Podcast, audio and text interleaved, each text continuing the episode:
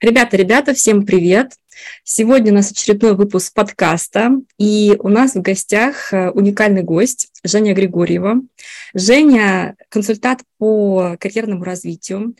А также она экс-чиф маркетинг офисер в ТикТоке, в Яндексе, в Билайне. Имеет огромный опыт э, работы с командами, с топ-менеджментом, и сегодня мы не упустили такую возможность, чтобы поговорить с Женей о том, чем она сейчас занимается, и спросить у нее э, совета о том, как управлять, как лидировать, как работать с лидерами, как взращивать э, свою команду. Привет, Женя. Да, всем привет-привет, Юль, спасибо за такое представление. Очень рада буду поделиться опытом, который у меня есть. Жень, давай начнем а, с того, что мы с тобой знакомы достаточно давно, и а, на самой заре курсов вышки, высшей школе экономики а, ты а, вместе с Ваней преподавала у нас маркетинг. А скажи мне, пожалуйста, как так получилось, что из сферы маркетинга ты э, перешла в сферу а, коучинга, в сферу консалтинга. Что случилось с тех пор в твоей профессиональной жизни? Хороший вопрос, интересный. Юль, на самом деле это у меня уже такой второй этап в жизни по смене э, такой своей роли. Наверное, первый этап моей жизни был вообще... Э, первое мое образование, я была инженером. И э, работала как инженер, все линейно-кабельные сооружения, тогда еще оптика э, волоконная была в почете. Я вот ездила кроссированием, занималась, прям вот такой настоящий инженер была. Потом в какой-то момент, поработав, уже дорос, доросла даже до лида, я понимаю, что вот хочу заниматься тем, чтобы развивать бизнес, развивать продукты, иметь возможность самой влиять, а не только руками что-то делать. Да? И у меня такой первый был внутренний конфликт, когда я пришла к пониманию, что хочу заниматься маркетингом. И вот у меня такой шифт был, я перешла там даже с понижением должности, стала расти, развиваться как э, маркетолог, выросла до руководителя по маркетингу. В процессе, когда я э, э росла как маркетолог, да, как руководитель, я стала за собой замечать, вот у меня всегда такая была тяга к командам, да, мне нравится мотивировать команды, вдохновлять. Для меня, а, вот я не представляю, как можно сделать одному результат. Мне кажется, что вообще та команда, которая с тобой есть, насколько она готова с тобой идти, вместе достигать результат, вообще очень много значит. И если ты один сам по себе, то добиться чего-то, сделать какие-то прорывные идеи практически невозможно. И э, я очень много стала в это вкладываться. Я и сама стала развиваться в этом направлении, я сама занималась в свое время, помню, э, и с коучем, и э, с ментором. И э, когда я уже перешла в Яндекс, я поняла, что я хочу сама научиться это делать не интуитивно, как я обычно делаю, да, базируясь на своем опыте, а некую структуру получить знаний. Я отучилась на executive coaching, э, и в процессе уже, да, дальше развиваясь, развиваясь, поняла, что мне это настолько нравится, что я бы хотела это сделать своей профессией. И вот у меня очередной shift произошел, когда я с э, директора по маркетингу э, стал человеком, который помогает людей вдохновлять и развивать. Очень интересный инсайт, э, что в одиночестве сделать ничего практически невозможно, а все-таки, если чуть-чуть глубже копнуть, а что еще важно, когда мы управляем командой? Что ты отметила в качестве ключевых а, вещей, а, о которых, возможно, большинство из нас не задумывается? Ну, во-первых, команда – это мнение. Мы все уникальны, а у нас у всех свой бэкграунд и разный уровень э, экспертизы. И я всегда старалась брать в команду людей, которые сильнее меня как эксперты. Потому что я не могу, даже там, будучи директором, я не могу быть в сто процентов разбираться во всем продукте в техническом или во всех воронках. Я всегда искала человека, тех, кто будут сильнее в том или ином направлении. А это значит, что мы как химические элементы, знаешь, мы когда взаимосвязываемся, получаются какие-то реакции – вот. И ты, когда с командой общаешься, когда взаимодействуешь, э, вот эти реакции, они выливаются в классные проекты, в классные идеи. Вот это для меня про то, что это не в одиночку делается, а в команде. Вот такие вещи нельзя сделать там один на один с глазу на глаз. Такие вещи можно делать только когда там сказал один, другой подхватил, и появилась классная идея, а дальше все вместе пошли ее реализовывать. А что лежит вот в основе этой синергии? Когда возникает э, добавленная ценность? А, в какой момент? это происходит. А в какой момент взаимодействия, да, как, угу. как ну, это выстраивать? Угу. Вот можно сказать, что, допустим, у нас есть какой-то стартап, да, или новый проект. Вот для этого угу. новый проект нужно создать команду. Понятно, что мы начинаем искать людей, э, проводить собеседования, найм, а, но важная связь, может быть, даже на уровне ментальности, в какой момент она образуется, формируется. Когда команда начинает быть Становится командой? Угу. Слушай, ну, первое, да, есть э, разные э, этапы, да, это может быть этап, когда ты создаешь команду с нуля, и, наверное, в какой-то степени это сложнее и проще, проще, потому что ты уже подбираешь человека себе по ценностям. То есть э, я, когда собеседую, да, я пытаюсь даже интуитивно еще понять, вот я насколько чувствую человека, насколько мы про одно и то же, а что это человека мотивирует, да, что его увлекает. Вот это очень важные штуки, это говорит о многом. Будет ли дальше человек с тобой делать дело, или э, для него это вот с 9 до 6, и, и все, я закрыл ноутбук. Ну вот, бывают такие ситуации, когда mm-hmm. нужно по-другому подействовать. А бывает, когда команды ну, уже сформированные, да, и тут, э, тут посложнее, Хотя, с одной стороны, вроде как команда есть, она же работала, нашла к какому-то результату, и, получается, поставили сверху э, человечку, ну, как бы, что, ничего делать не надо, все, берешь и двигаешься. Вот. Но тут тоже как бы есть определенные сложности, потому что там ты приходишь на новую позицию, перед тобой ставят новые задачи, и тебе нужно посмотреть, а кто из ребят готов в эти новые задачи идти, а кто нет. Это тоже вопрос про ценности, да, насколько им это интересно, Потому что я вообще глубоко убеждена, что работа ради денег, только ради денег, она никогда не будет приводить к классным результатам.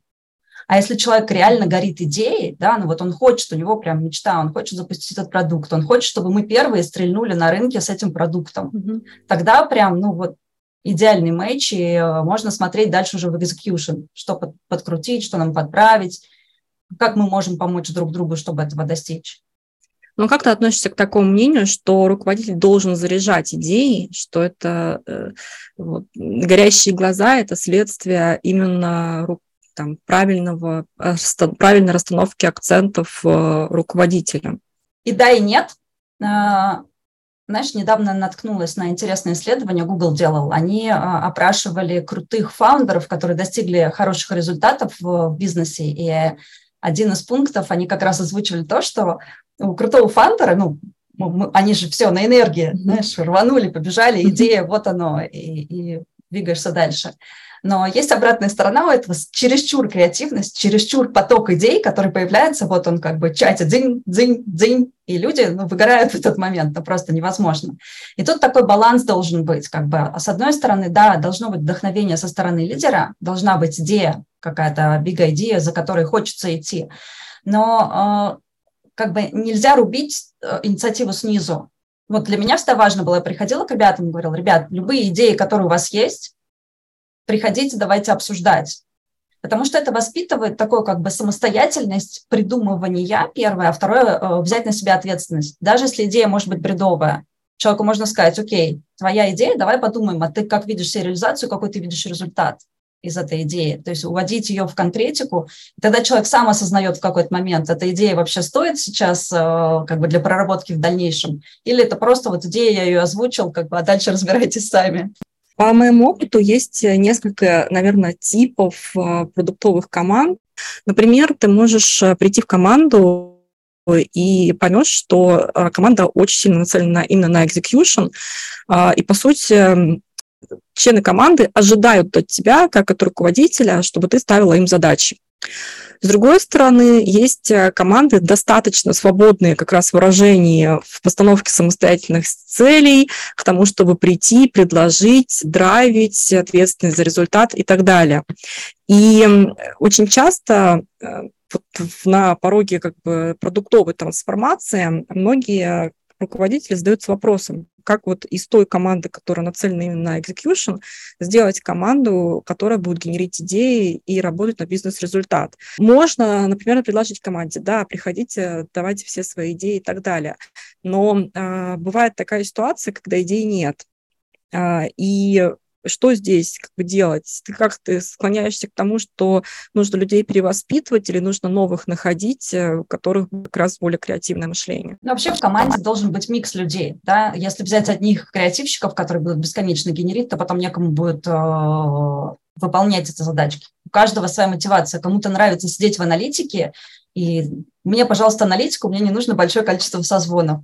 А кто-то говорит, меня так вдохновляют большие встречи, они дают возможность генерить много идей, да, поэтому для меня это про микс. Если команда текущая, она, а, ну, такая, наверное, выученная беспомощность, я это могу назвать, когда ну, люди безинициативны, в свое время, может быть, им отбили инициативу, их загнали в такую какую-то зону комфорта или коробочку, ну и просто, ну, как бы, окей, удобно, я делаю так, как а, мне сказали, то ну, можно, а, первое, попробовать, но обозначить себе некий дедлайн, сколько времени ты готов попробовать проинвестировать в человека, сможет ли он э, генерить идеи, да, и при, приносить э, к тому, приводить к тому результату, к которому хочется прийти вместе.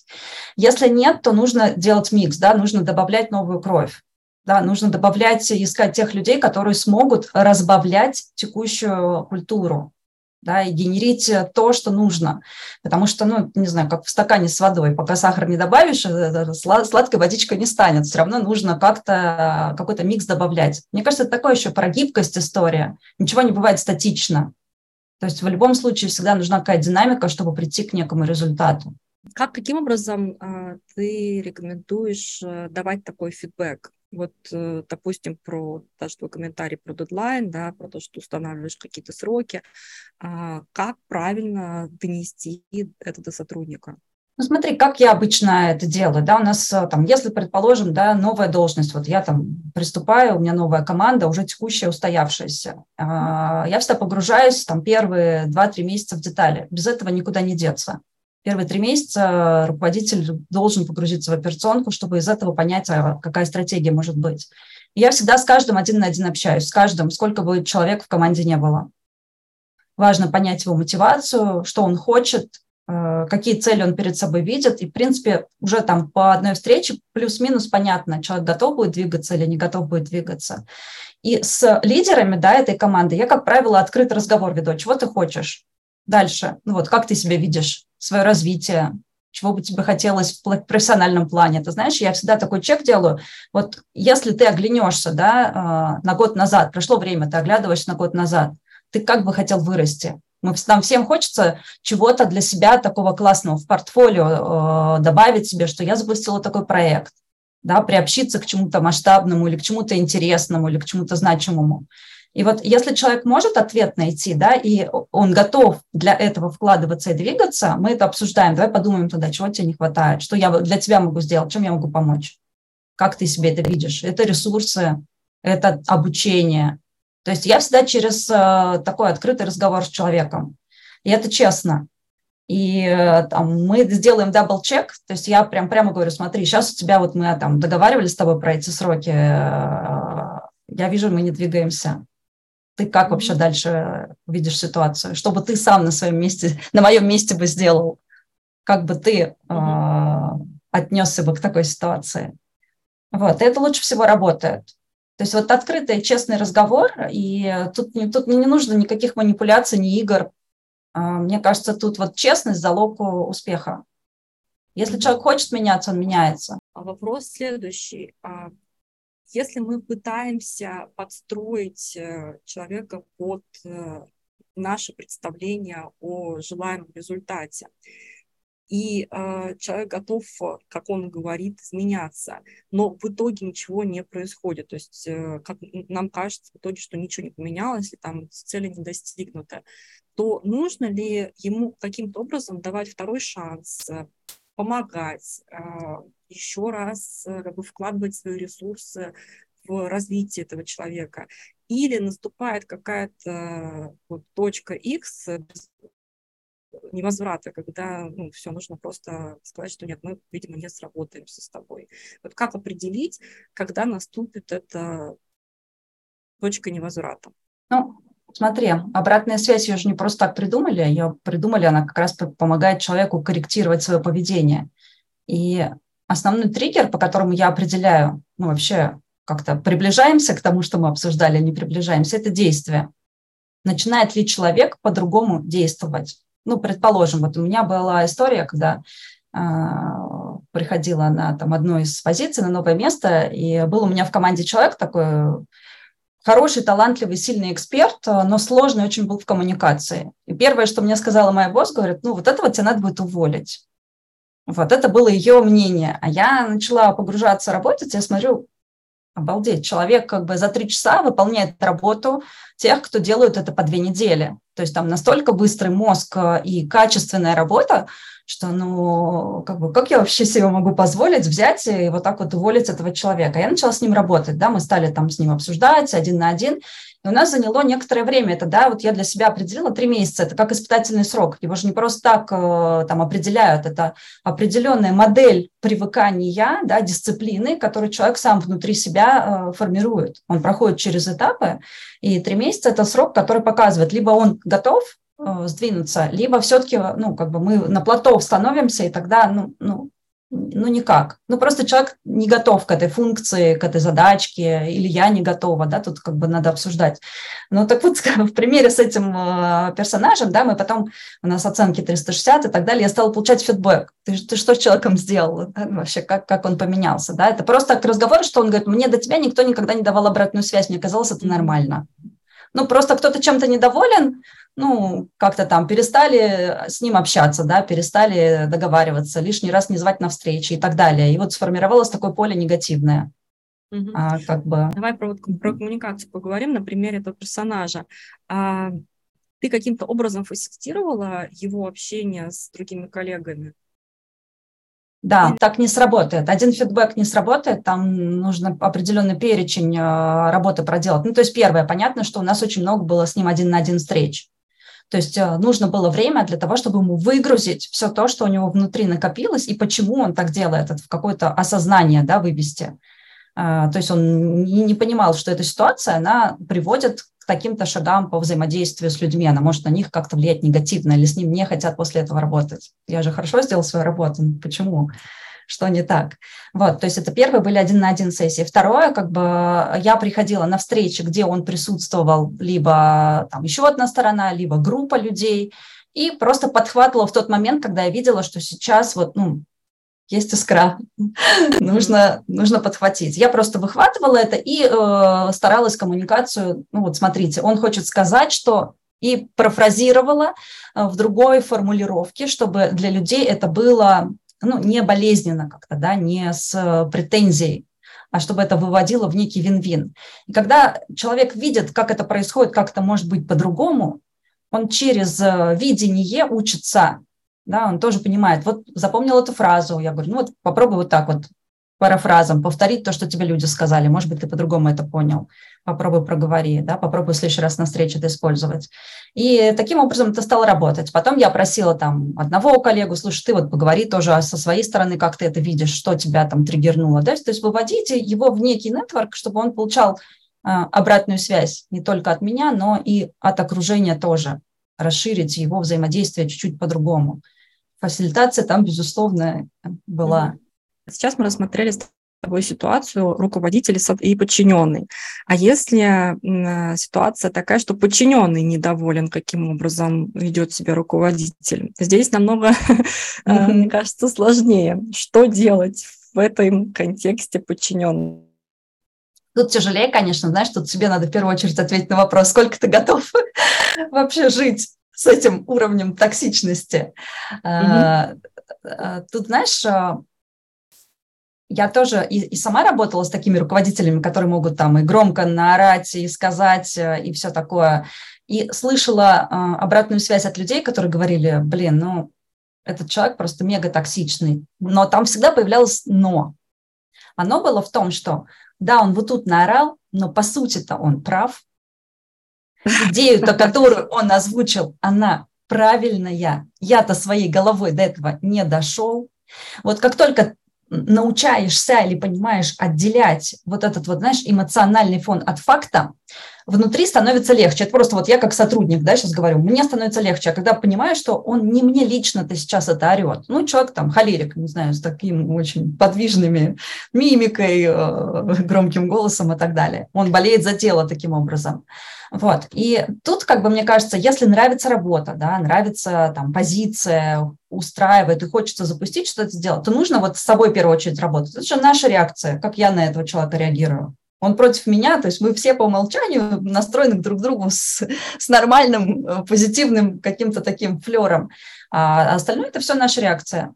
Вот отделить mm-hmm. факты от эмоций – это первое. А второе, если не получается, такое тоже возможно. У меня тоже такое было. Я просто в какой-то момент там поняла, что ну все, я больше не могу. Я там сделала проект, все получила, но форма форма мне слишком тяжела, не могу я с такой формой общения а, продолжать. И я принимаю кардинальные решения, я ухожу в такой момент. То есть я не вижу смысла, если для меня это токсично, тогда я, я знаю, что я найду другую компанию, другую культуру, других людей и буду дальше развиваться. То есть мне кажется, вот загонять себя в страдания – это вообще самое худшее, что может быть. Ну, здесь опять-таки тонкий момент. А, а, ведь многие как раз тренинги личностного роста, в том числе, а, говорят, что не нужно себя ставить в позицию жертвы. Как бы то ни было, даже если это твой руководитель, то а, вы должны с точки зрения личностного общения быть на равных. И вот твой первый комментарий о том, что что, ну вот, возможно, он холерик, нужно отделять эмоциональное от рационального и так далее.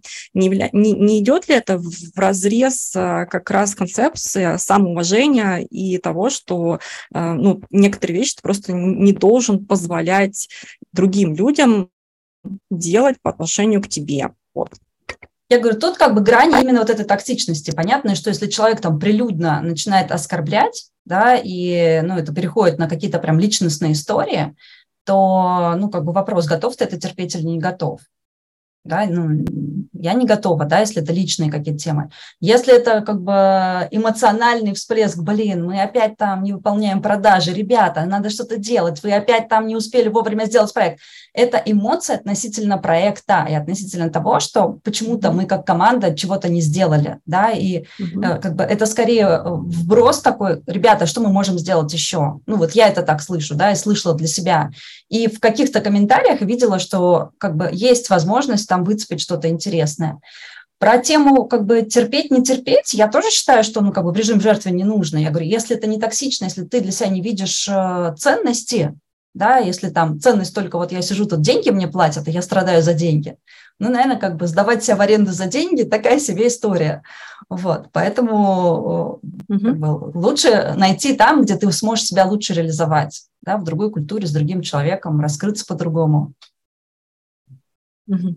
А как ты относишься к мату в рабочей коммуникации? Слушай, ну я сама не любитель вот, использовать горячие словечки, так скажу. И э, они же даже в тексте придают э, жар эмоциям. Вот. И мне кажется, это как бы ну, никак не способствует э, такой как бы нормальной культуре. Вот, поэтому я противник, если честно, вот этой вот истории с матерком придать ускорение. Ничего это не придаст. Да, люди только еще uh-huh. хуже начинают себя чувствовать, uh-huh. и как бы, ну и смысл какой. Показал, продоминировал, показал какой-то классный, какой-то эпистолярный жанр, значит, разнообразный. Зачем? Вот я не, не, uh-huh. не, не приветствую. Ну, я тоже не приветствую, просто было бы интересно тебя спросить. А, Жень, смотри, а, я посмотрела твои работы, вебинары с тобой, и вижу, что одной из э, таких важных, ключевых тем, которые тебя интересуют, это еще и э, разрешение конфликтов. Вот сейчас э, мы достаточно верхнеуровнево поговорили про конфликты с точки зрения там, каких-то коммуникаций, токсичности и так далее. А если копнуть чуть глубже и задать, задать вопрос, почему вообще конфликты возникают, то какие ты могла бы выделить ключевые причины? Он же не образуется на пустом месте. Ну, то, что чаще всего происходит в корпорациях, да, за что всегда бьются. Первое – это за ресурсы.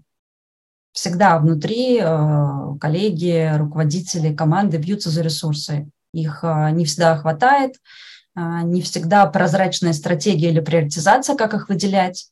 И вот происходит конфликт. Да, и на самом деле это не снизу идет история, это идет история сверху. Да, потому что сверху должна быть стратегия, которая должна обозначать, почему мы тем или иным образом распределяем ресурс. И какой ресурс достаточен, а какой ресурс недостаточен, тогда мы от чего отказываемся. Это задача менеджмента, Э, правильно сформировать э, и направить людей так, чтобы у них не было вот этой вот битвы за ненужное, да, за ненужные ресурсы. Оно должно быть органично, то есть правильные приоритеты mm-hmm. расписаны. И тогда я понимаю, что да, я по деньгам со своим продуктом стою вторая в очереди. Да, и если у меня нет аргументов, почему я могу занять первое место да, в бэклоге, то как бы, ну, что, это правила игры, да, мы все понимаем, принимаем, и тогда нет необходимости за это драться. Второе тоже часто всего встречается в корпорациях, и мне кажется, прям 90%, если не, если не все компании, это разные целеполагания. Это тоже все боль стратегии. Знаешь, ты как э, стратег, человек, который этим занимаешься, лучше меня знаешь. А, какие-то есть верхнеуровневые цели у компании, а, спросить топ-менеджеров, какая у нас цель, они скажут, э, спросить там у джунов, э, вряд ли они скажут.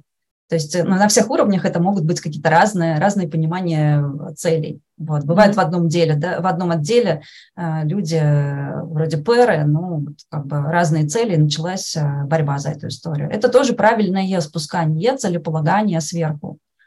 А, то есть какая наша большая mm-hmm. стратегия, и как я, как сотрудник, э, мой-то вклад, он какой? Я, мне что надо сделать? Я тогда понимаю, да, вот ну, мне сейчас нужно там какую-то аналитику выгрузить, потому что она поможет для запуска такого-то продукта. Этот продукт первый в приоритете стоит по нашей стратегии, значит, мне надо сделать это за час, а не за неделю.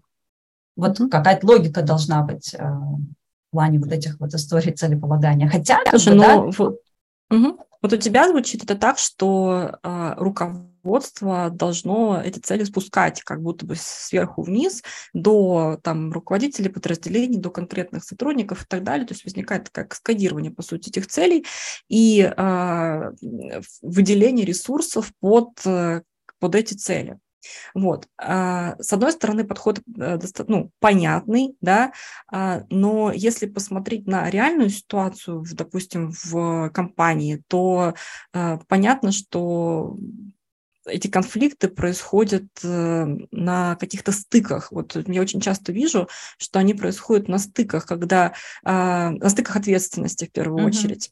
А, и я бы добавила здесь э, еще, наверное, третий фактор возникновения конфликтов. Это в том случае, если не просто цели не поставлены, а зона ответственности тоже размыты.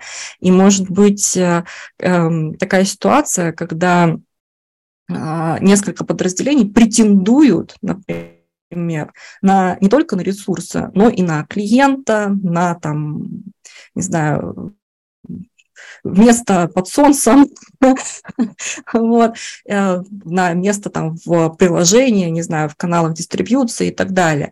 А, и а, есть еще а, одна, э, в данном случае, стратегия поведения руководства, когда руководство, например, говорит так, ну вы предложите, вы угу. предложите, а, а мы потом посмотрим. И тогда э, вся эта конфликтная ситуация оставляется на откуп э, непосредственным участникам это, этого конфликта. То есть э, и их челленджат на умение договариваться. Договариваться, абсолютно. Mm-hmm. Вот здесь вопрос. А, какие ты можешь э, привести рекомендации, скажем так? Как же все-таки договориться? Угу. Ну, тут зависит от конкретного примера, да, это вот про то, что ты говоришь, это в основном про то, когда у нас э, там либо задачи дублируются, либо у нас процессы не выстроены так, да, и там одна команда не знает, что вторая команда, оказывается, этот продукт уже запускает, да, и вот э, два продукта могут на рынок выходить плюс-минус с, с похожим э, дизайном, да, и потом вопрос, какой продукт первый должен запуститься mm-hmm. и почему. То есть временами в командах, в компаниях часть специально провоцируют такие конфликтные истории, что выживает сильнейший что вроде в, в споре рождается истина, да, и поэтому руководитель бывает, что даст одну задачку там одному, другому, третьему, и смотрит потом, а кто лучше принесет, и из этого такую выжимку получает. Тоже э, как бы одна из, э, так сказать, стратегий лидера может быть. Какие конкретные э, инструменты да, можно использовать, чтобы договариваться? А, ну, я как что делаю обычно? Я собираю ключевых людей, которые принимают решения, да, или которым между собой нужно договориться. И вот прям давайте по чесноку сейчас распишем плюсы-минусы. Это же все про аргументы. Тут mm-hmm. не должно быть вкусовщины. И все вот эту э, аргументацию нужно выгрузить куда-то на там, доску, да, на мира, расписать. Что будет в этом случае, что будет в, в другом случае? Как это бьется с целью или со стратегией, да, как это бьется там, с конкретными деньгами, которые мы привносим в компанию. Очень сложно, и самое сложное тут, что внутри есть некая такая, ну, как бы э эго-часть наша такая, блин, ну это же мой кусок вообще. Вот сейчас, вот сейчас я через эти плюсы-минусы mm-hmm. выведу к тому, что там Петя возьмет этот проект, да, и вот тут вступает как бы манипуляция. тут ну, с собой, с, самой с собой надо быть честной. Ты готова это отдать, да, или ты хочешь это взять, и ты реально это вытащишь и сделаешь да, тогда тут нужно договариваться и говорить, смотри, у меня есть на это ресурс, у меня есть для этого опыт, я уже там провела аналитику, я уже сделала то-то, то-то, только через факты. Через давление, через борьбу, через эскалацию руководства не поможет. Ну, то есть это будет детский сад. Мы пришли и не знаем, как решить. Вот, то, о чем ты говорила, да, договоритесь сами. Только через mm-hmm. факты, и э, когда внутри себя уже есть четкий ответ, ты готова отдать это или ты не готова это отдать? Если не готова, то почему? Какая твоя мотивация внутри? Что, что тебя там держит? Тогда можно договориться mm-hmm. с человеком, открыто ему про это сказав. Есть э, люди, которые, ну, свойства характера которых вообще не э, принято уступать. Точнее, уступка ими воспринимается как слабость. Mm-hmm. Что если я пойду на поводу, ну, в кавычках, угу. то меня перестанут считать э, лидером. Как бороться с этой установкой? Ведь она в основе своей токсична. Установка, которая есть э, у сотрудника или руководителя, потому что тут может быть чуть-чуть э, разные. У руководителя в первую очередь, потому что mm-hmm. сотрудник, как бы то ни было, он Э, подчиняется воле руководителя, ну или если не подчиняется, то там уходит, допустим. А если мы сейчас говорим о коммуникации равной к равному, да, то есть mm-hmm. вот как раз к вопросу о договариваться. Ведь э, э, любой компромисс, даже если это компромисс, он требует уступки. И э, я чувствую, что не, в менталитете не, не всех людей а уступка вообще имеет место быть. То есть она очень часто, как я только что ну, сказала уже, да, воспринимается как слабость. И, и не только уступки, вообще в принципе, возможно, даже изменение своей позиции, а, воспринимается как слабость. Человек вообще в принципе настроен только на то, чтобы продавливать свое личное мнение, а, и факты ну, не имеют такого серьезного веса в коммуникации, как там для нас с тобой. Ну, тут, мне кажется, знаешь, еще эта история про то, что ну, человек не хочет э, уронить свое лицо, да, он уже топ-менеджер, если сейчас он что-то там признает, это значит, что, ну, как же он тогда это а король-то голый может оказаться, это основной страх такой может быть, да, от неуверенности, mm-hmm. еще от чего бы то ни было. То есть у каждого свои какие-то внутренние могут штуки, которые работают. Как я в этом случае, да, э, делала бы, да, и как я продвигала проекты. С такими руководителями э, возможность договориться только один на один. То есть ни в коем случае нет смысла а, продавливать, рассказывать по проекту в каком-то публичном поле, то есть там на совещании, на защите, не знаю, в общих чатах или в общей переписке. Это ни к чему не приведет. Чем больше людей, тем больше у него будет желание сохранить свое лицо. И если как бы там, мы ему не предоставим такую возможность, да, но он просто как бы додавит свою идею. И единственная возможность mm-hmm. это э, заранее, перед тем, как хочется эту идею как-то во всеуслышание э, распространить, да, то есть она не должна набрать э, какой-то виральности до того момента, пока этот человек ее не купил. Потому что как только она набирает виральность, а у него обратное мнение, свернуть его с этого пути будет в разы сложнее, прям в разы. Поэтому нужно вот как бы понимать, что вот есть идея, да, я хочу запустить там, такой-то проект вот есть у меня там мой ЛПР. Это вообще про работу с коллегами, на самом деле, с боссом, с коллегами, всеми, кто может влиять тем или иным образом. Достигнешь ты своего результата или не достигнешь? И это как бы большой, большая часть нашей работы в корпорациях. Умение находить лиц, которые влияют, принимают решения, и с ними точечно работать. потому что у каждого свои могут быть аргументы, они могут привнести на самом деле классные какие-то идеи в твой проект в том числе.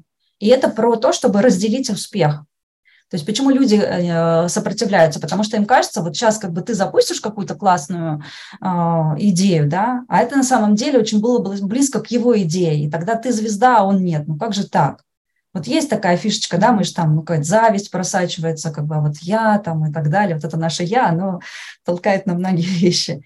Поэтому это про умение разделить успех. Ну, пожалуйста, давай вместе в проекте с тобой сейчас, как команда, хочешь, давай подумаем, как лучше там нам распределить по ролям, а, какие мысли. А если это с боссом, то с боссом только один на один. Обсуждать, объяснять, садиться, вот прям relation выстраивать, я это называю, относительно mm-hmm. этой идеи.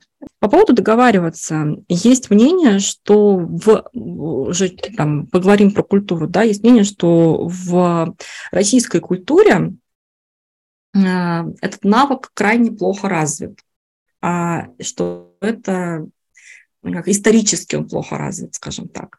Э, очень часто приводят э, примеры э, там какого-нибудь э, СМТ, в котором дороги до сих пор разбиты, и жители не могут скинуться там по 100 рублей, чтобы починить эту дорогу, вот, и в таком духе. А, и дальше на уровне там корпорации, вот там или компании, а вот представьте, если вы там не можете в своем хозяйстве разобраться, да, вот э, там выйдя, выйдя за забор своего дома, как вы можете разобраться в каком-то крупном проекте или продукте? А ты видишь какие-то общие черты э, именно вот, свойственные а, а, всем людям, может быть, культурные какие-то особенности? Давай я не про ментальность российскую, да, я про ментальность корпоративную. Да, я вижу разницу между международной компанией или компанией с международными корнями и компанией российской. И там работала и в тех, и в других, э, и это заметно в российской ментальности корпорации, несмотря на то, что компании выстраивают некую культуру, а, на мой взгляд, конфликтности чуть больше. Да, вот этой конкурентности чуть больше, а, желания там в плане амбиций двинуться, что-то доказать другому человеку, их больше. И как следствие договариваться сложнее. Но это возможно. Это точно возможно. То есть я как бы попадала в, таких, э, в такие там, корпорации, я работала в таких компаниях. А, во многих компаниях российских, так как они там быстро выросли из стартапа до корпорации, и они просто не успели переработать культуру, процессы а, и так далее. А во многих там люди работали с нуля и там 20 лет сидели на этом месте, у них просто не было возможности опылиться и увидеть что-то другое, да, и вот у них так это исторически так сложилось это вот, ну, не хватает немножко гибкости или еще каких-то навыков да, дополнительных, которые могли бы помочь увидеть по другим mm-hmm. углом, с ними сложнее договариваться. В международных компаниях по-другому. Особенно если мультинациональная компания, если большое количество разных национальностей, то э, там в разы проще, потому что э, языковой барьер накладывает другие модели взаимоотношений. А там mm-hmm. чуть больше э, асинхронной коммуникации, потому что когда ты там, не знаю, с китайцами, с арабами, с русскими и так далее пытаешься на одном звонке обсудить на неродном языке что-то, двусмысленность, вероятность двусмысленности, она выше. Поэтому ключевые вещи, они уходят на бумагу, это дает плюс. Там нет двусмысленности, мы зафиксировали ключевые вещи, о чем мы проговорили, и мы одинаково на них смотрим, мы их видим и интерпретируем достаточно одинаково и все там ок с этим и дальше двигаются. А в российской истории это нет. У нас язык богатый, мы, значит, э, много фонтанируем, говорим про успех, а у каждого там успешный проект – это свое, для кого-то это эффективный проект, я не знаю, с крутой рентабельностью, а для кого-то это с большим количеством подписчиков, для маркетинга это с крутым top of mind. То есть у всех успех он разный. И если мы не договорились про это слово конкретное, то вероятность конфликта, она угу. достаточно высока. Ну, то есть что снижает вероятность конфликта? Что нужно все фиксировать э, где-то бумаге или что? Вот как, как вот мы договорились или не договорились? Как это понять? Вы все одинаково поняли друг друга? Я э, обычно как делаю? То есть я, ну, это про саммари встречи. Вот очень часто проходят встречи, так, давайте все пройдемся, вроде по пунктам проходимся, чего-то не успели, звонок закончился, все закрыли э, как бы Zoom или там переговорку, и все. То То есть угу. я за то, чтобы, да, результаты встреч должны быть. И сейчас огромное количество инструментов, как трекать э, там, сам проект, как это вести, как это фиксировать, о чем мы договорились, маленькими кусочками, маленькими шажками. И mm-hmm. там я вот часто говорю, там я правильно понимаю, что сейчас мы согласовали эту инвестицию для того, чтобы ее вложить э, там в маркетинг э, там с такого-то числа. Да, я, если я считаю, что в этой фразе или пункте есть двусмысленность, я, мне не, вот, не стрёмно абсолютно задать вопрос или там показаться глупой. Я лучше дважды спрошу, но я буду уверена, что потом у меня не возникнет там с финансистом конфликт относительно того, что правильно ли мы используем этот бюджет или неправильно, да, или там с IT правильно ли мы поняли, когда запускается у нас эта фича или неправильно. Угу. А, а что ты думаешь по поводу таких э, вещей, как э, корпоративные ценности, миссия, какие-то лозунги, там что-то типа открытой свободы самовыражения, все в таком духе. Это вообще работает или это все пиар какой-то корпоративный? Слушай, я видела, как это работает, да, и насколько это сильно сближает людей, и насколько это сильно а, вообще влияет, в принципе, на их mindset и желание что-то делать и продвигаться. Поэтому я поддерживаю историю, когда есть миссия, но миссия миссии рознь. Когда это какой-то бла-бла-бла вода, и непонятно вообще, как это интерпретировать, и как вообще это на меня влияет, то, ну, как бы нафига такая миссия? Знаешь? А mm-hmm. если действительно я понимаю, что там, а, там эта миссия, она меня лично вдохновляет, я вижу, как а, на базе этой миссии формируется бэклог запуска продуктов. То есть если мы там приняли решение, что а, там, мы должны приносить пользу да, то продукты, которые мы делаем, они должны приносить пользу. Да, или если мы приняли решение, да, что продукты, которые мы делаем, должны быть самыми красивыми с точки зрения там, UX, там, удобными э, с точки зрения UX на рынке, то значит мы это делаем. Да, оно должно соответствовать то, что сверху заявлено, и то, что потом интерпретируется, должно соответствовать. Я видела, как это работает, и насколько это откликается людям насколько это близко. Но как только это становится такой формальной историей, знаешь, чересчур передавливается или чересчур большое количество этих ценностей, ты не понимаешь вообще, как бы, что с этим делать. Да, вот, э, как бы, мне кажется, тут как маркетинг должно быть. Одна мысль э, в твоем рекламном ролике ключевая, у тебя call to action какой. Угу. Вот, точно так же и в ценностях. Вы что хотите от людей, чтобы они что сделали? Они не могут быть и красивыми, и умными, и все-все-все. Дайте им одну важную историю, да, что вы хотите в них развивать. Это предпринимательство или это что? Или это крутые операционисты? Или что мы хотим от людей? Тогда будет э, работать. Вот так. Mm-hmm. Миссию я поддерживаю историю. Супер. Жень, а, я знаю, что некоторое время назад ты еще начала такую коучинговую деятельность. Я правильно понимаю? Ты вышла на рынок именно коучинга. Ну, executive coaching, да, это mm-hmm. как раз работа с лидерами а, и проработка их запросов. А расскажи, пожалуйста, более подробно, то есть э, кто такой коуч и зачем он нужен? Mm-hmm. Да, мне все время говорят вообще, чем коуч отличается от психолога. Вот, что это коуч, с которым пришел Это один поговорить. из тоже, один из вопросов, да. Так как это достаточно ну, новое направление именно в российском бизнесе и очень, по-моему, старое как раз направление вот вообще в международном, mm-hmm. то есть много это неопределенности относительно, а зачем это нужно, когда обращаться к коучу, а как долго должен, да, этот коучинг, это что такое, то же самое, что психолог, да, то есть вот может чуть-чуть тоже рассказать более подробно, а, кто такой коуч для тебя?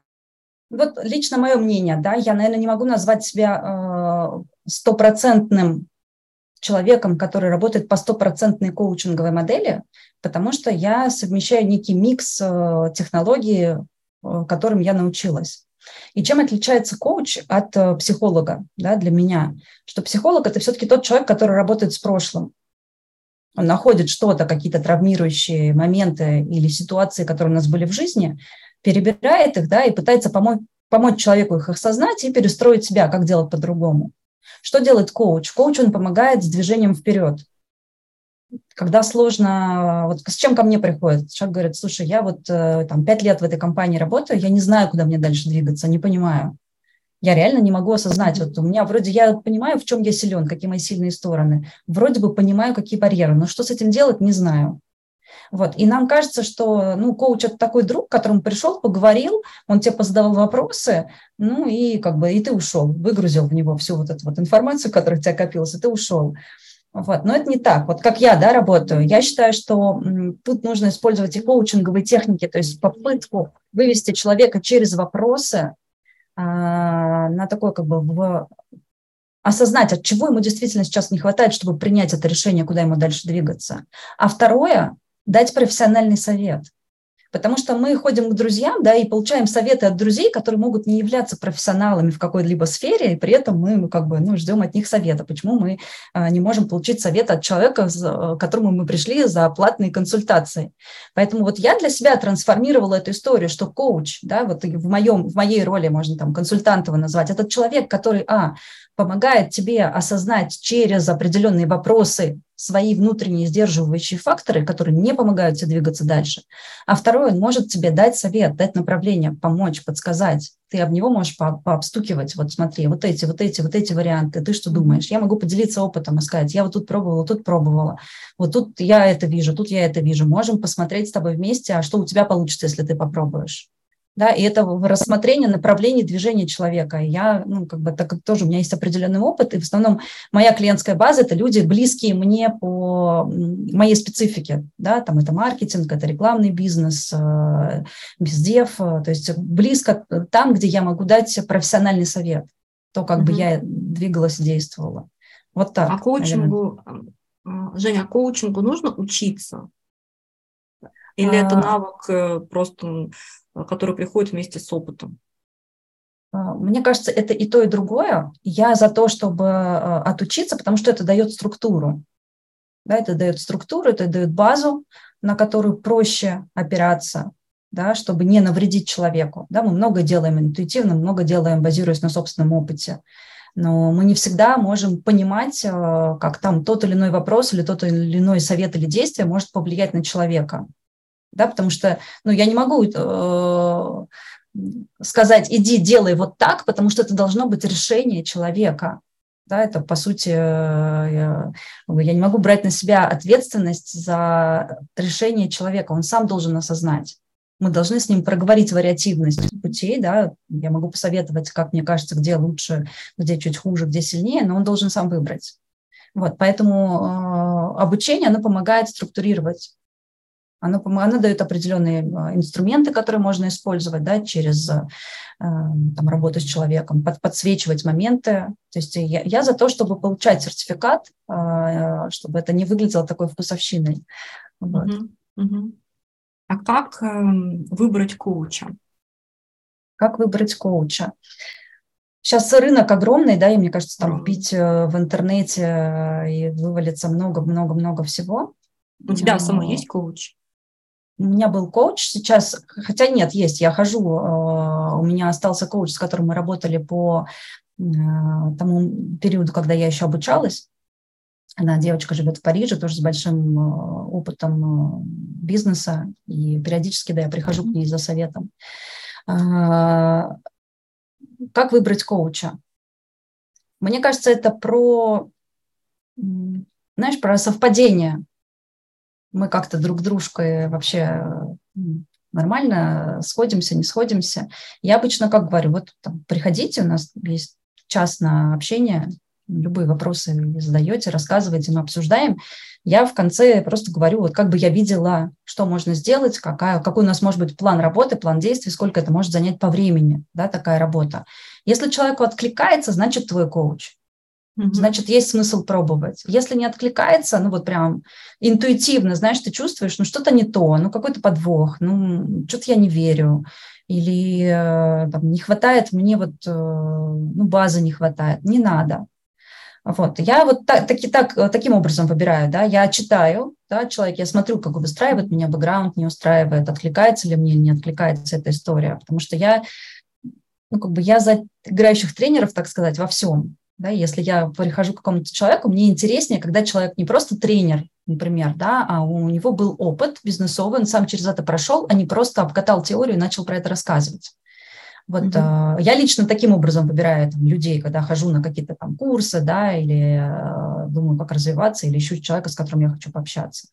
Вот. И mm-hmm. поэтому мне кажется, что и другим тоже это важно. Вот именно такое, как бы, свои фильтры. А ты согласна с таким мнением, что сейчас у людей кризис доверия? Конечно, такой инфобиз.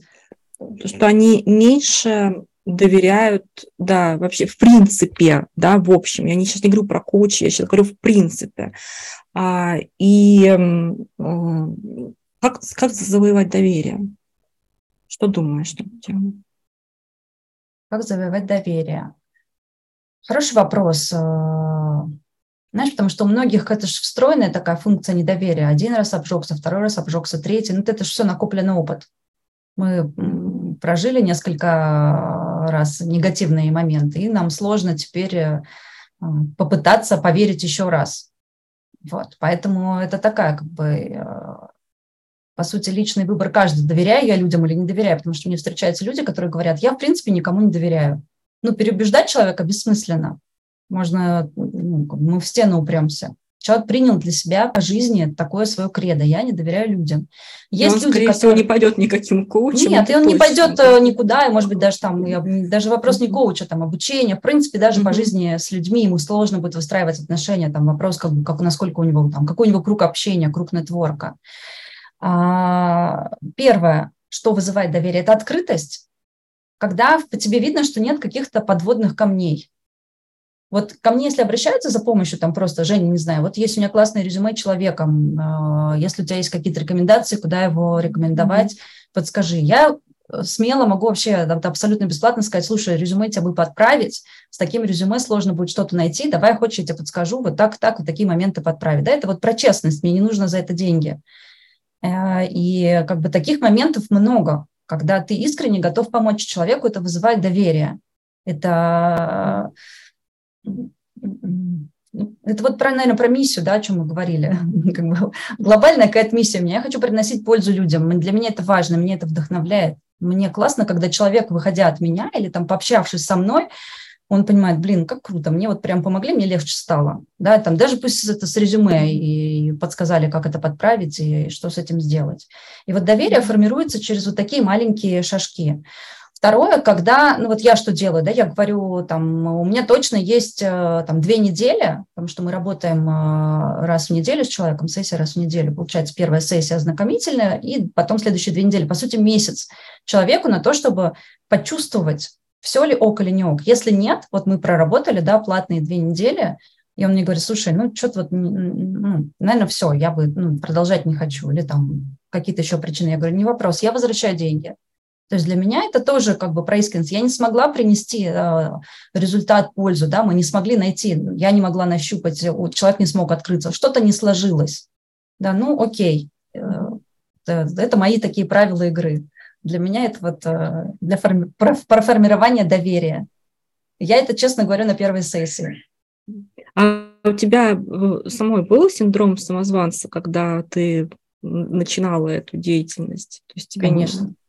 Вот как ты Слушай, с ним вообще даже не только, жила, на, этой, что, не только на этом месте. Что делала? Каждый раз, приходя на свою позицию директора по маркетингу, да и на любую позицию, у меня вставал ребром вопроса э, синдрома самозванца. Это нормально абсолютно. Мне кажется, это то, что нам помогает развиваться и двигаться потому что ну, всегда кажется, что чего-то еще не хватает, можно еще что-то улучшить и э, сделать и так далее. Вопрос, что это не надо загонять до такой степени, чтобы внутри себя вот эту кашу варить, потому что самое сложное – это когда мы начинаем э, долго-долго себя там за что-то ругать mm-hmm. или критиковать. Вот из этого нужно выходить. Что я делаю? Ну, первое, я вывожу это в действие, то есть я начинаю, вот чувствую, мысли какие-то пошли, сейчас начинаю себя там, ну, что-то недовольна собой. Я иду, вот у меня пилатес, я иду на пилатес, растяжка, там, силовые упражнения, я выхожу другим человеком. Прям мне кайфово, у меня по-другому энергия идет, я уже, у меня мысли переключились, я такая думаю, блин, еще вот такая у меня идея, вот сейчас пойду, подумаю, вот, вот то-то, то-то сделаю. Вот. А второе – это а, поговорить, да, либо вот я рассказывала про девушку, да, с э, коуч, либо созвониться с ней, поговорить про, проговорить ситуацию. Э, семья, да, муж, я с ним мы обсуждаем, у нас близкие отношения, и мне комфортно с ним поделиться чем-то, он меня всегда поддержит, и это очень важно, когда в твоем окружении есть человек, который тебя может поддержать, и друзья. То есть я честно, открыто им говорю, слушайте, ну вот сейчас э, волнуюсь там по такому-то моменту, вы что думаете? Все, и вот получаю свою порцию там обратной связи mm-hmm. и поддержки. У меня таким образом это срабатывает. И я пытаюсь уводить в действие, mm-hmm. что-то вот начинать, э, какие-то маленькие, но задачки делать. Mm-hmm. А у тебя были э, объективно, с твоей точки зрения, неудовлетворительные сессии. Ну, то есть э, ты сама собой объективно недовольна. Угу. Такие ситуации были, как ты э, их проживаешь? Как я их проживаю? Бывает, бывает такое. Бывает такое, когда я чувствую, ну вот я сейчас потеряла контакт с человеком. Знаешь, что у нас там, ну, час-полтора, и вроде как мы там 30 минут, 40 минут э, разговариваем, нащупали, начинаем что-то делать, и тут я чувствую, мы не в контакте. Ну, э, человек отвлекается на что-то, да, или mm там я несколько раз повторяю. Э, вот в этот момент, да, вот у меня вот этот просыпается, наверное, синдром самозванца, да, можно так сказать, такой, так, а что я еще могу сделать? Почему сейчас? Почему произошла у меня потеря контакта? Что почему я вот недовольна собой?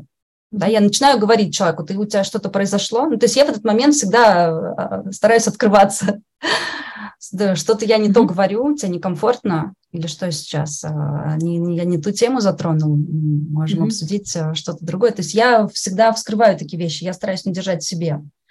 Очень аккуратно, мягко. Но Чтобы потом не вопрос. придумывать, не фантазировать. Да, потому что mm-hmm. додумывать, знаешь, это себе дороже. Мы додумывать можем великолепно. Mm-hmm. Вот. Ну вот и ретроспективно, что может пойти не так? А, что может пойти не так? Да всякое может быть. У человека сейчас там, не знаю, сложные отношения какие-то на работе или с семьей что-то не так, отвлекся, да, ну просто вот пере... пришел на сессию, потому что было заранее запланировано время, а на самом деле его волнуют сейчас совсем другие мысли, такое бывает. Угу. Я-то про это не знаю, я начинаю свою работу, а у человека другие мысли. И, ну, как бы вот оно, мисс-матч произошел. Мы не можем никак настроиться или там, ну, не то настроение, что-то. Бывает, что э, некие сложные вопросы вызывают сопротивление да, внутри. Ну, сложный вопрос относительно самих себя. Там, почему ты так сделал, почему ты, не знаю, дал такую обратную связь сотруднику. Вот как тебе кажется, mm-hmm. она вообще как-то ему помогла или ухудшила ситуацию? Такие вещи бывает сложно воспринять, да, или какие-то сложные вопросы когда они там касаются твоей мысли, стратегии на будущее особенно. Вообще про будущее mm-hmm. очень сложно думать, а кем мы себя видим через 5, через 10 лет. Такой, знаешь, вроде кажется, HR вопрос, как его на собеседовании задают, но когда ты идешь в проработку этого вопроса себя как личности, действительно хочешь найти ответ, это очень тяжело бывает. Вот. Человек может подвиснуть. Mm-hmm. Поэтому такие вот моменты, да, могут вызвать дисконнект. Супер, очень интересно. Ну, давай тогда последний вопрос. А, ну, последний вопрос такой какой-нибудь блиц устроим. А как, какую последнюю книгу ты прочитала, которая тебе вот прям запала в душу, и ты из нее извлекла очень полезные инсайты? Это может быть художественная литература в том числе. Слушай, я э, читала э, Сейчас я тебе скажу. Мне понравилась книжка «Стуц». Есть такой э, автор-психолог, э, у него называется на английском «The Tools» – инструменты. Есть книга, э, ой, не книга, а фильм документальный от Netflix, называется, по-моему, «Правила успеха» или как-то так, она не, не знаю, как точно на русском. И он очень четко рассказывает про то, что с нами происходит, и э, как, какими инструментами нам можно с собой работать. Да, у него очень много прям конкретики, конкретных шагов. Э, ты знаешь, как мы сейчас обсуждали, да, как работать с своим синдромом самозванца. У него как работать с тем, э, когда тебе сложно, ты боишься что-то сделать, да, вот у тебя есть какая-то сложная задача, или не можешь никак приступить к своей задачке, ну, например, да, написать стратегию сложно, не понимаешь вообще, как вообще, как сейчас к ней подступиться, и вообще уходишь, и, блин, вот уже дедлайны и так далее. У него конкретные инструменты есть, как с этим работать. И вот я как бы для себя эти инструменты беру, в том числе и сейчас для своей работы. Это одна книга. А, вторая а, книжка, которая меня зацепила, а, Шопенгауэр про Ницше, как плакал Ницше, по-моему, она называется. Mm-hmm. Она такая художественная, очень сильная книга, очень интересная. Она скорее про умение вообще пересмотреть свою жизнь, да, умение быть гибким, и видеть возможности. То есть она очень сильно эмоциональная такая книга. Вот я бы ее рекомендовала, если хочется такого всплеска. Она читается на одном дыхании. Я вообще как бы за там, несколько ночей ее прочла, и она мне очень такое позитивное ощущение оставила. Вот такие, наверное, из того, что вспомнилось из последнего. Угу, супер. А, еще один блиц-вопрос. А, что никогда нельзя говорить своему ребенку? Ох, много чего нельзя, но нельзя говорить, ты это делаешь неправильно. Почему? Может, он действительно что-то делает неправильно. Слушай, ну тут нет же такого правильно или неправильно. Тут есть вещи, которые опасны для жизни, например, перейти дорогу на красный свет, и тогда это да. А когда человек в творчестве, они же по-своему все видят. У них вот этот мир розовых пони, прыгающих, облачка, машинки, у них все в движении. Это все как бы мир фантазии, они играют. И, а мы этого не видим. Да, мы по-другому на все это смотрим. И когда человек э, ну, что-то делает э, в мире своих фантазий, мне кажется, прям ну, достаточно жестко сказать ему, ты сейчас делаешь неправильно. Вот, это прям рубить инициативу человека. Жень, спасибо тебе большое. Было очень интересно с тобой поговорить э, на тему конфликтов, работы в команде, управления, коучинга. Спасибо тебе за участие в нашем подкасте. Я надеюсь, что не последний раз. Мы с тобой еще обязательно встретимся. С удовольствием. Юль, спасибо большое. Всем пока-пока. Пока. -пока. пока.